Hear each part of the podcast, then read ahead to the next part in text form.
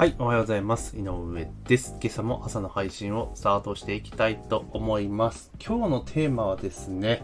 えー話題のインボイス開始まで残り1年。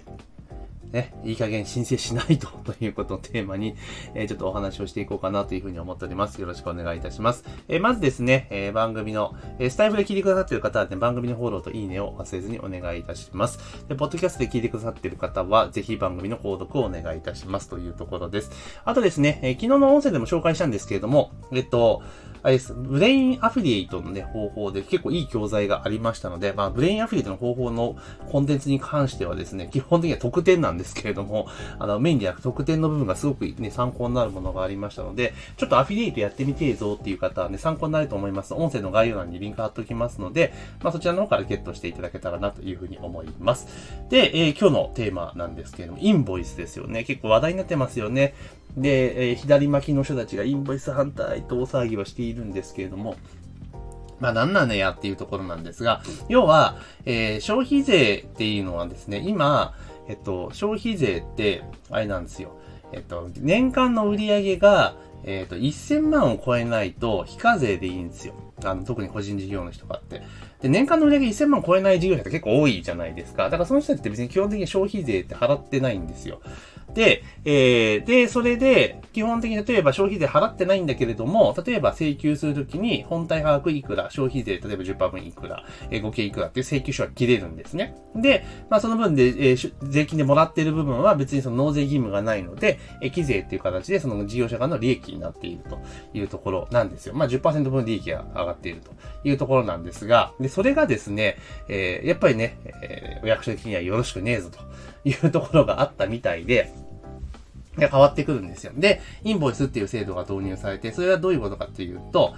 例えば今までは、え誰でもですね、えー本体価格いくら、えー消費税いくらっていう請求ができたんですよ。ただ、そのインボイス適格請求者何登録みたいなのをした人が、そのインボイスって発行できるようになるんですけど、その番登録番号があって、で、その登録してないと、その消費税自体請求できなくなるわけなんですよね。うん、できなくなるというところになるんですよ。うん。で、まあまあ、それはいいとして別に、あの別にね、個人事業主側からすれば別にその本体価格にしちゃってもいいよっていう話になるんだけれども、これ厄介なのが、要は法人とか取引するときなんですけど、通常消費税って、あの、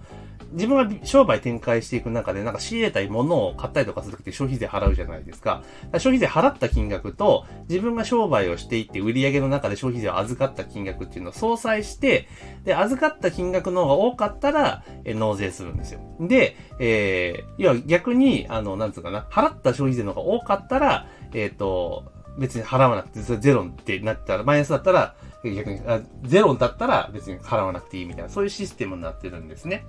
なので、そういうシステムの中で、例えば、その、当然ね、えー法人さんは基本的に全部そういうインボイス対象の事業者さんになるので、それができなくなっちゃうんですよ。インボイスの請求書じゃないと。だから、消費税のその総裁っていうのができなくなるから、その適格請求書で出してくださいって多分言ってくるよね。もしくは、その消費税の分を下げてやってくださいねっていうふうに企業が言ってくるだろうっていうのを想定のもとに大騒ぎになって反対してる人が結構多かったりするわけなんですよね。まあまあ、もちろんね、まああるかなっていう気がするんですけど、ただ、主として B2C で商売をしている人であれば、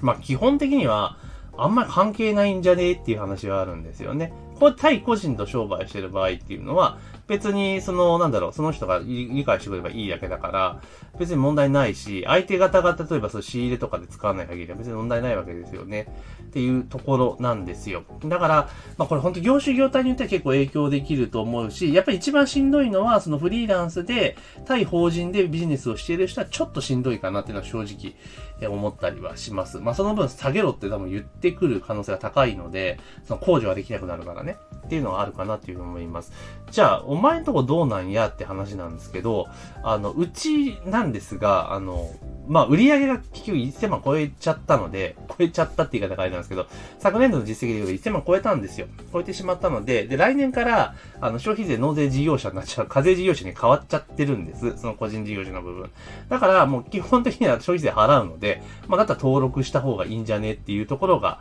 あるので、基本的には登録する用意を今しているというところなんですね。ただ、取引先としては今個人の方が多いので、別にしなくてもいいかなっていうところあるんですが、ただもう何せそんな関係なくて消費税の納税義務者になっちゃってるので、来年からね。だからまあ登録するっていうところなんですけど、ただ唯一悩ましいところが、あの、これ登録しちゃうと2年間はフィックスになるらしいんですよ。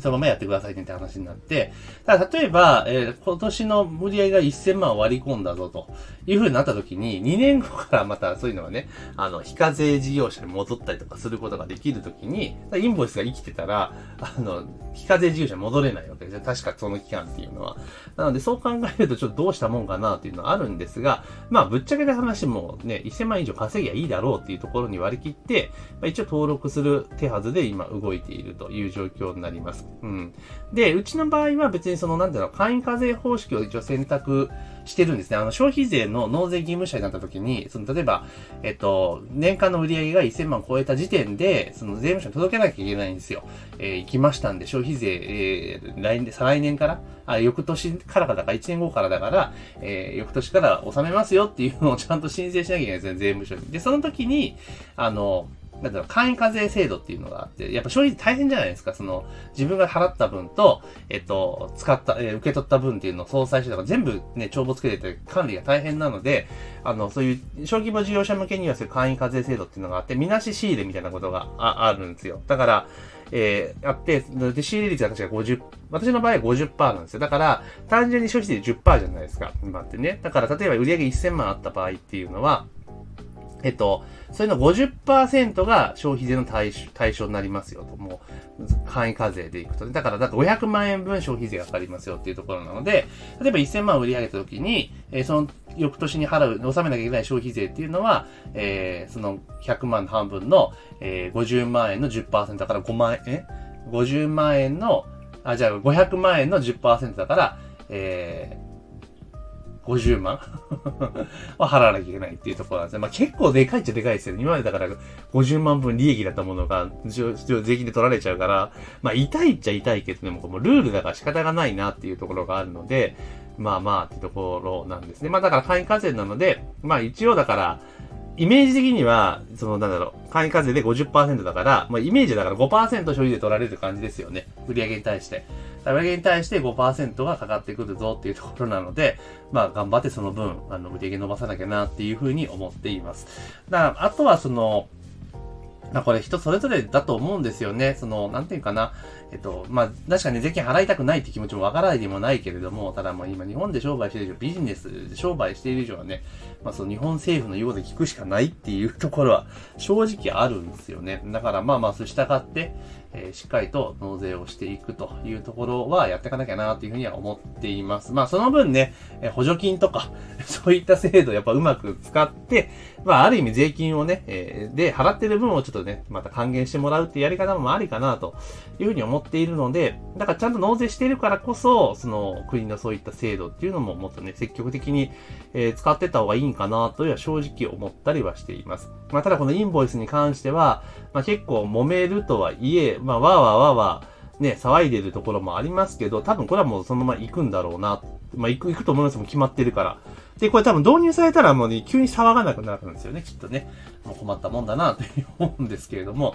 まあそんな感じです。まああとは、まあこの例もあるけど、多分、一番関心事が高いのは、その副業の雑所得の問題ですよね。前にも話したと思うんですけど、300万円。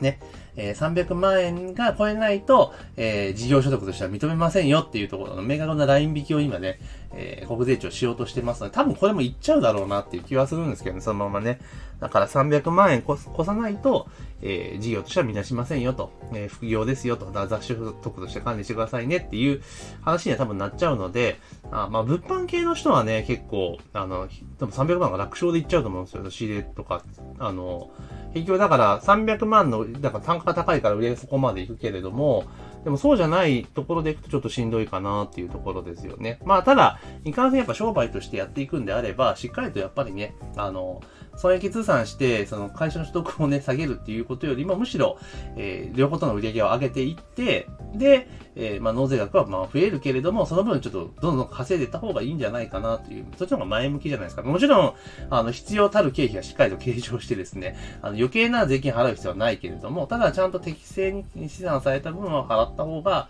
いいんじゃないかなと私は思っていたりはしますよというところになります。というところで、えー、今日はですね、まあ、インボイス制度が始まります。あと1年ですよというところで、まあ、うちはもう問答無用でインボイスに乗っかるぞと。なぜかって言ったら課税事業者になっちゃったからというところで、まあ、やっていこうというふうに思っておりますので、ぜひね、皆さんも、えー、参考にね、個人事業主とかね、フリーランスやられてる方はちょっとね、今、まあ、あと1年ですから、しっかりと考えてね、まあ、税理士さんとかと相談して、まあ、どれが一番いいのかっていうのを、まあ、決めていただければいいかなというふうに思ってます。まあ、これも人それぞれ価値観の問題だと思うので、まあ、それはそれで考えていただけたらというふうに思っております。というところでですね、えー、今日はインボイスについてちょっとお話をさせていただきました。で、えー、ぜひですね、番組に、えー、購読といいね、えー、お願いします。あの、あ、購読じゃね、フォローといいねですね。スタイフで聞いてる方は、フォローといいねをお願いいたします。で、ポッドキャストで聞いてる方は、購読をお願いします。あと、今回ね、えー、ブレインアフィリエイトの方法っていうね、とてもいい教材があったので、えー、冒頭に紹介しましたけども概要欄にリンク貼っておりますので、そちらの方からね、ぜひちょっとね、チェックをしていただければ、今多分ね、これを配信した直後だったら、結構いい、お得にゲットできると思いますので、ぜひね、クリックしてチェックをしていただければというふうに思います。というところで、えー、本日の朝の配信は以上とさせていただきます。えー、今日も一日頑張っていきましょう。